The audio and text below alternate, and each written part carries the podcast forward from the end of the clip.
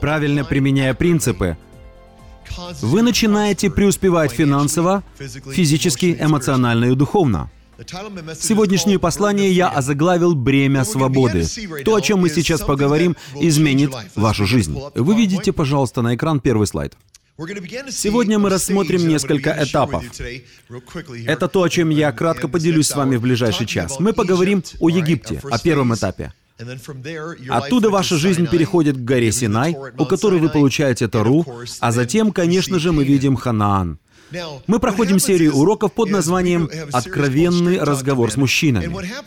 И что же происходит?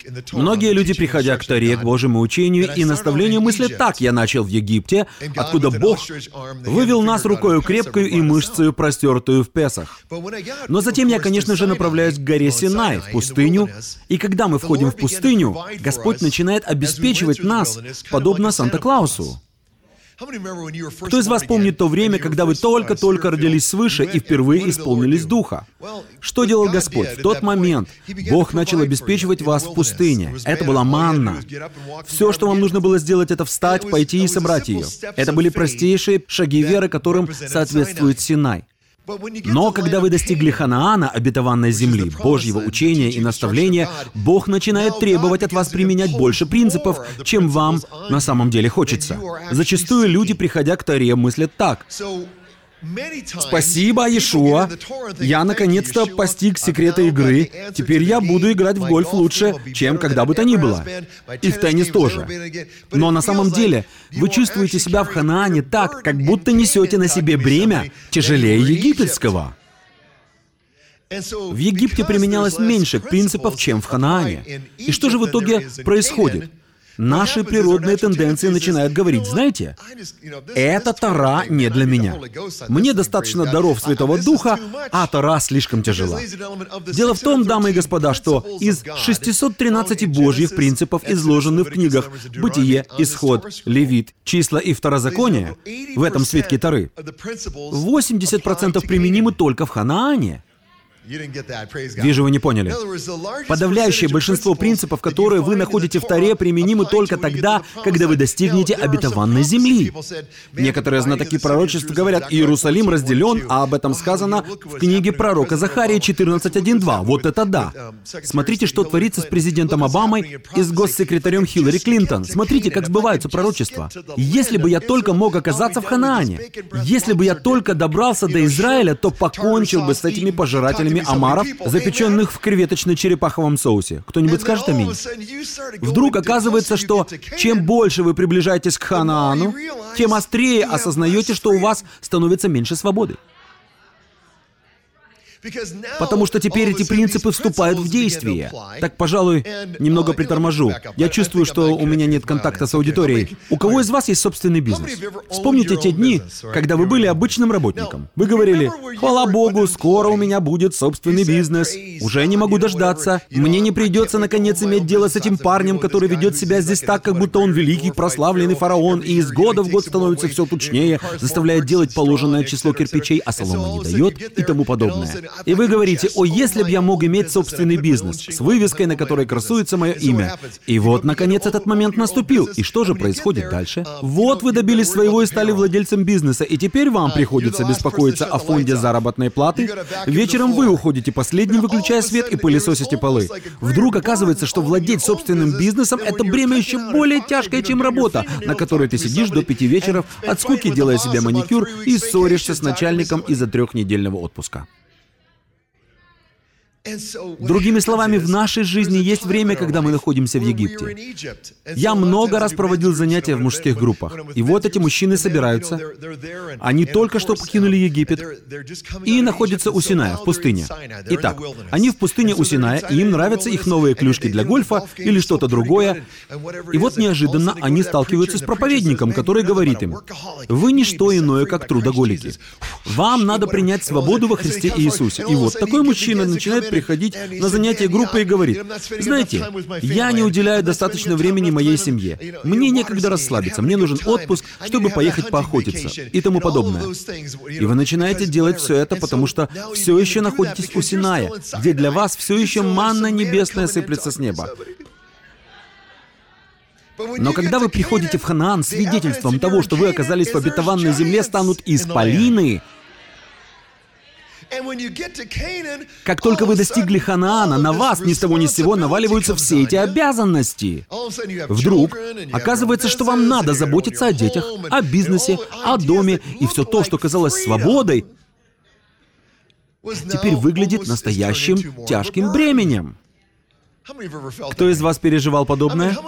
Кто из вас за то время, что вы пребываете в Таре, больше потерял друзей, чем приобрел? Потому что чем ближе вы к Ханаану, тем больше Бог вас отделяет. Он отделяет вас. Но вы ожидаете чего-то другого. Вы привыкли к другой мере ответственности. Но есть кое-что, чего вы не понимаете. Находясь у Синая, вы еще можете избирать принципы. Но в Ханаане уже принципы избирают вас. Они неотступно следуют за вами. Они налагают на вас ответственность. И эта ответственность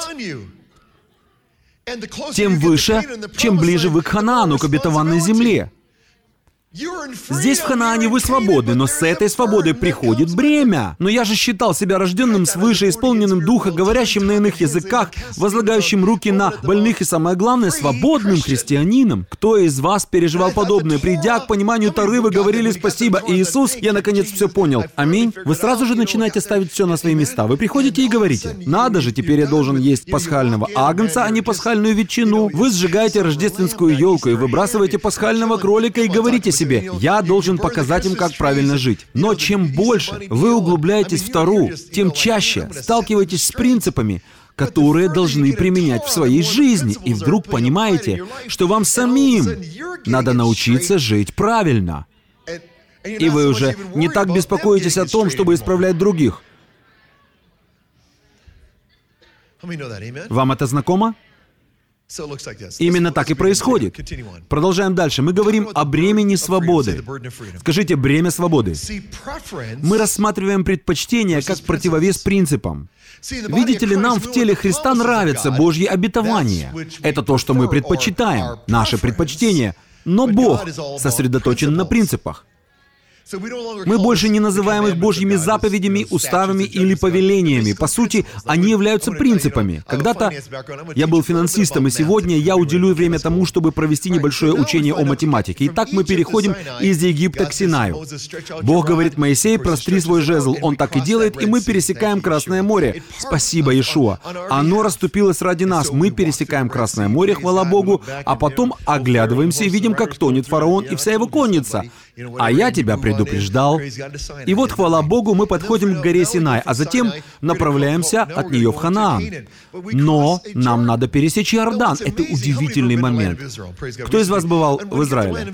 Не знаю, как вы, но я, когда ехал туда впервые, представлял себе Иордан огромной рекой, которая минимум в пять раз шире реки Миссури. Ведь это ж Иордан. Вы понимаете? Но вот ты приезжаешь к Иордану, и оказывается, что это маленький ручей, который можно запросто перепрыгнуть. И тогда я понял, что переход от Синая, скажите Синай, к Ханаану, это лишь небольшой прыжок. Почему Бог сделал этот прыжок настолько простым? Почему Иордан так легко перепрыгнуть? Потому что теперь Бог обяжет вас исполнять Его принципы. Аминь. Ему уже не терпится применить эти принципы в вашей жизни, потому Он говорит, давай, заходи в Ханаан. Аминь. Итак, идем дальше. Что мы переживали в Египте? Угнетение. Вы покончили с угнетением благодаря Голгофе и крови Иисуса. Смерти, погребению и воскресению Иисуса. Хвала Богу. Мы начинаем всем рассказывать о смерти, погребении и воскресении Иисуса, и Он для нас на первом месте. Аминь. Можно сказать, вы перешли Красное море и подошли к Синаю. И что же происходит? Вы узнаете, что какой-то римо-католический монах добавил крючок к прямой линии за главной буквы. И теперь мы получаем получили имя Иисус вместо Иешуа. Аминь. И вот вы приходите в Ханаан, и теперь уже говорите не об Иисусе или Иешуа, а о Яхве во имя Иешуа. Кто из вас пережил подобное? Тогда вы знали на иврите только три слова — Иешуа, Шаббат и Яхве. Аминь. Так и было. Аминь. Вы знали только две песни, ничего кроме Шма и благословения Аарона. И, приходя в ресторан, вы громко благословляли пищу. Барух, Ата, Донай и так далее. Чтобы все вокруг подумали, что вы знаете иврит. Правда? Скажите Синай. Вы все еще там. Продолжаем. Хвала Богу. Мы были избавлены. Скажите избавление. Итак, мы покинули египетское угнетение, угнетателя или сатану и обрели избавление. Бог начинает избавлять нас. Мы познали Бога-избавителя. Аминь. И вот от угнетения и избавления мы переходим к свободе. Давайте посмотрим, что это конкретно подразумевает. Перейдем к следующему шагу. Что нас характеризует в угнетении? Зависимость от Бога. Из-за угнетателя мы всецело зависим от Бога. Кто из вас когда только-только родился свыше и исполнился Духа, рассказывал об Иисусе всем и каждому. Но затем, спустя какое-то время вы поняли первый этап, когда вы повсюду свидетельствовали о своей вере, позади и надо двигаться дальше. И вот вы получили крещение Святым Духом. Хвала Богу. Аминь. И вы, конечно же, двигались дальше и пришли к Торе. Итак, мы переходим от зависимости в угнетение к избавлению, которое выражается в независимости. Как я могу понять, что вы еще не в Ханаане? Если вы до сих пор независимы, все, кто физически живут в Израиле, подтвердят, что впервые оказавшись в этой стране, вам в одиночку не справиться.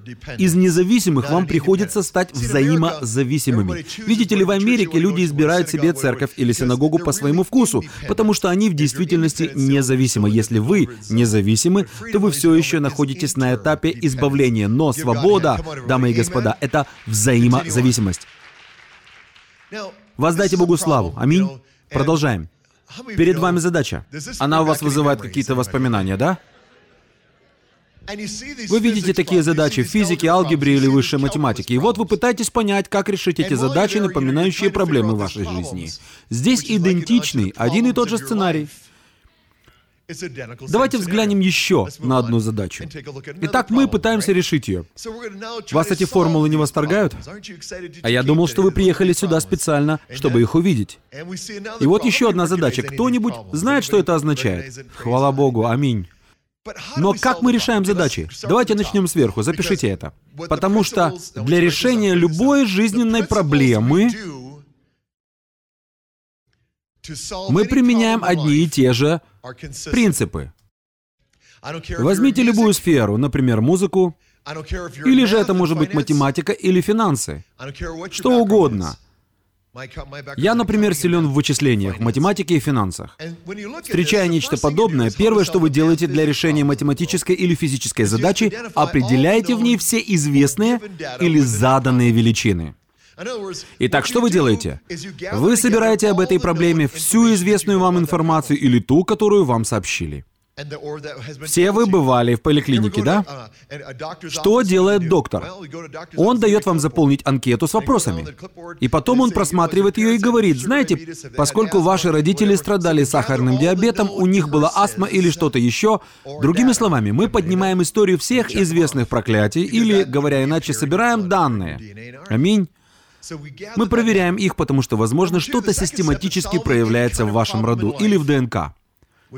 Поэтому мы собираем такие данные. Пункт номер два. Второй этап решения любой жизненной проблемы с помощью принципов заключается в том, чтобы выявить в задаче неизвестные величины и назначить им переменное значение. Термину «переменные значения» на самом деле соответствует слово «принципы». Что же мы видим в Таре? 613 Божьих принципов. Как стало возможно, что 97% мировых богатств контролируется тремя процентами населения Земли, евреями? Они не владеют этими богатствами, но контролируют их. Как они этого достигли? Потому что знали принципы, представляющие собой переменные значения в жизни. Итак, как вы решаете любую жизненную проблему? Прочитайте это еще раз и запишите. Правильно, применяя принципы. Правильно применяя принципы. Причина, почему, попадая в мессианское движение, мы выходим на улицы и зачастую применяем привычные для нас методы евангелизации. Это потому, что мы религиозны. Мы пытаемся применить религию к принципам. Но это ошибочное применение принципов. Бог хочет, чтобы мы приняли Царство. Для этого Он проводит взаимосвязь между Царством и Его принципами, направляемыми Святым Духом. Вот что такое правильное применение принципов. Правильно применяя принципы, затрагивающие финансовую, физическую, эмоциональную и духовную сферы, вы получаете ответ мгновенно. Воздайте славу Богу. Аминь. Итак, второй этап решения математической или физической задачи заключается в том, чтобы выявить в ней неизвестные величины и назначить им принципы или переменные значения. Таким образом, первое, что мы делаем, записываем все данные, известные нам о проблеме, или то, что нам было сказано родственниками или родителями. Второе, что мы делаем, записываем то, что хотим узнать об этой проблеме, чего мы не знаем. И номер третий. Теперь мы используем переменные значения. Мы обращаемся к формулам, теоремам или ранее проверенным уравнениям. Это то, что нам известно. Это наш инструментарий. Знаете, что это? Ваш инструментарий. Давайте начнем называть это инструментарием. Кто-нибудь скажет «Аминь»? И что же мы делаем? Теперь мы используем известные данные для поиска неизвестных переменных значений. То есть мы используем известное, чтобы получить возможность найти неизвестное. Мы доверяем Богу в отношении какой-то сферы своей жизни и зачастую в процессе этого пытаемся преуспевать, но на самом деле нуждаемся в финансовом чуде. И вот мы записываем то, что у нас есть, и что нам известно о происходящем, но чего мы не знаем, это причины, по которым эта проблема снова и снова проявляется в моей жизни. Но теперь я обращаюсь к своему инструментарию и нахожу в нем один из принципов под названием «десятина». Это простая переменная или принцип. Я применяю этот принцип к возникшей проблеме, и что же происходит? Он перебрасывает мост над пропастью между тем, что я знаю и хочу узнать, и тем, чего я хочу достичь. Воздайте Богу славу. Вы понимаете, о чем я говорю? А теперь взгляните на следующее. Как Бог все это делает? Давайте рассмотрим духовное применение. В нашей жизни есть много того, что движется одновременно в разных направлениях и с разной скоростью. Что же с этим делать? Как и в случае с уравнением, вы присваиваете какие-то значения неизвестным переменным или принципам, чтобы подставить их в уравнение и получить решение. Кто из вас, знающих принципы Тары, Божьи принципы, видя тех, кто не применяет эти принципы, правильно говорит, «У меня есть решение для твоей проблемы» проблемы. Оно заключено в таком-то принципе. Но что же происходит? Мы не хотим применять принципы. Мы держимся за свои предпочтения.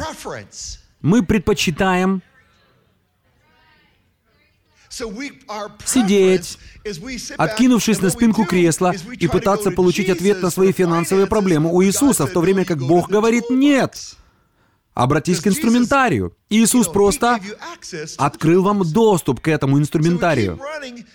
А мы продолжаем прибегать к Нему и выходить к сцене в надежде, что кто-то возложит на нас руки и произнесет пророчество. Так говорит Господь.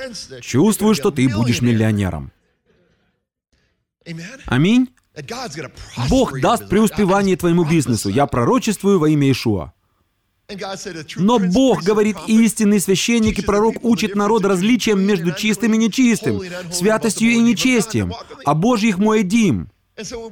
Что же мы получили? Множество бедных христиан. В то же время в этом мире человек может быть пьяницей и кем угодно еще, но он применяет принципы, эти переменные значения. Да, он пьет алкоголь и курит, и вы думаете, в конце концов, он умрет и отправится на свидание к сатане в ад. Но вы сидите в проблемах, а он покупает один автосалон за другим. То и дело меняет машины и все больше богатеет. Бог хочет сделать это и для вас. Он говорит, послушайте, вы ничем не хуже его, но он просто применяет мои принципы правильно. Не неправильно, а правильно. Скажите кто-нибудь аминь. И мы начинаем видеть это в принципах Торы. Мы начинаем знакомиться с этими принципами и обнаруживаем, что некоторые из них применимы только в земле Израиля, некоторые только для женщин и так далее. У Бога на этот день, в этом сезоне есть праздника пресноков, праздник Песах, праздник первых плодов. Все это принципы. Поэтому я хочу, чтобы вы знали, причина, почему в этот шаббат вы должны доверить Богу вашу нужду, потому что сегодня вы правильно применили этот принцип. А правильно примененный принцип открывает для каждого присутствующего в этом зале дверь преуспевания финансового, физического, эмоционального и духовного. Ну же, воздайте славу Богу. Я знаю, вы немного устали. Не знаю, что вы об этом думаете, но когда вы применяете принципы правильно, это не заканчивается только на вас. Это передается детям детей, детей, детей и детей, и их детей, и их детей. Это называется принципом merit, что значит закон заслуг. Когда он применяется, все, что вы делаете вот там, имеет действие вот здесь. То есть, что происходит? Как только вы применили принцип правильно, вам уже не нужно применять его повторно. Другими словами, завтра вам не надо возвращаться назад и заново описывать проблему, говоря, нам все еще надо найти решение этой проблемы потому что сегодня вы ее уже решили. Кто-то может сказать «Аминь», теперь ваша роль радикально изменилась. Вместо поиска ответа на вашу проблему вы переходите к наставничеству. Обратите внимание, в этом есть преимущество. Это называется принципом наставничества. Кто такой наставник? Есть два способа чему-то научиться в жизни — наставники и ошибки. Изберите наставников. Наставник уже решил эту математическую задачу, вашу жизненную проблему и уже применил принцип правильно. Через что он прошел? Он испытал много боли, прежде чем применил принцип правильно. В этом зале есть родители? Согласитесь, прежде чем правильно применить тот или иной принцип, вы испытали немало боли. И вот наставник учит вас, как теперь решить проблему без боли. Он разъясняет вам принцип. Поэтому раввины всегда советуют преклонить ухо к этому человеку и выяснить, в чем суть принципа и как его правильно применить. Все эти принципы называются законами царства. В действительности в этом задействованы три компонента. Есть царь, Иисус, Царство, Божьи принципы и, конечно же, граждане, вы. Итак, Тара — это наша конституция, это наш стандарт, рабочая процедура, это протокол для жизни. Это принципы, на которых построено все сущее во Вселенной. Обратите внимание, что я не сказал заповеди, я не сказал повеления. Я не хотел называть их уставами, и мне не нужно этого делать, потому что все они жизненные принципы. Понимаете? Я не применяю религиозных терминов к принципам царства. Повторю еще раз. Я не применяю религиозных терминов к принципам царства. Знаете почему? Потому что это не действует. Что же происходит? Вы пытаетесь взять Святого Духа и то, что вы знали вот там, и притащить это вот сюда. Но проблема в том, что тот дух, которого вы считаете святым, иногда действительно является духом, но только не святым. Кто-нибудь скажет аминь? Вы пытаетесь вернуться к духу за тем, что должны получить с помощью принципов, а иногда обращайтесь к принципам за тем, что должны были получить от Святого Духа. Понимаете? Иисус, Иешуа.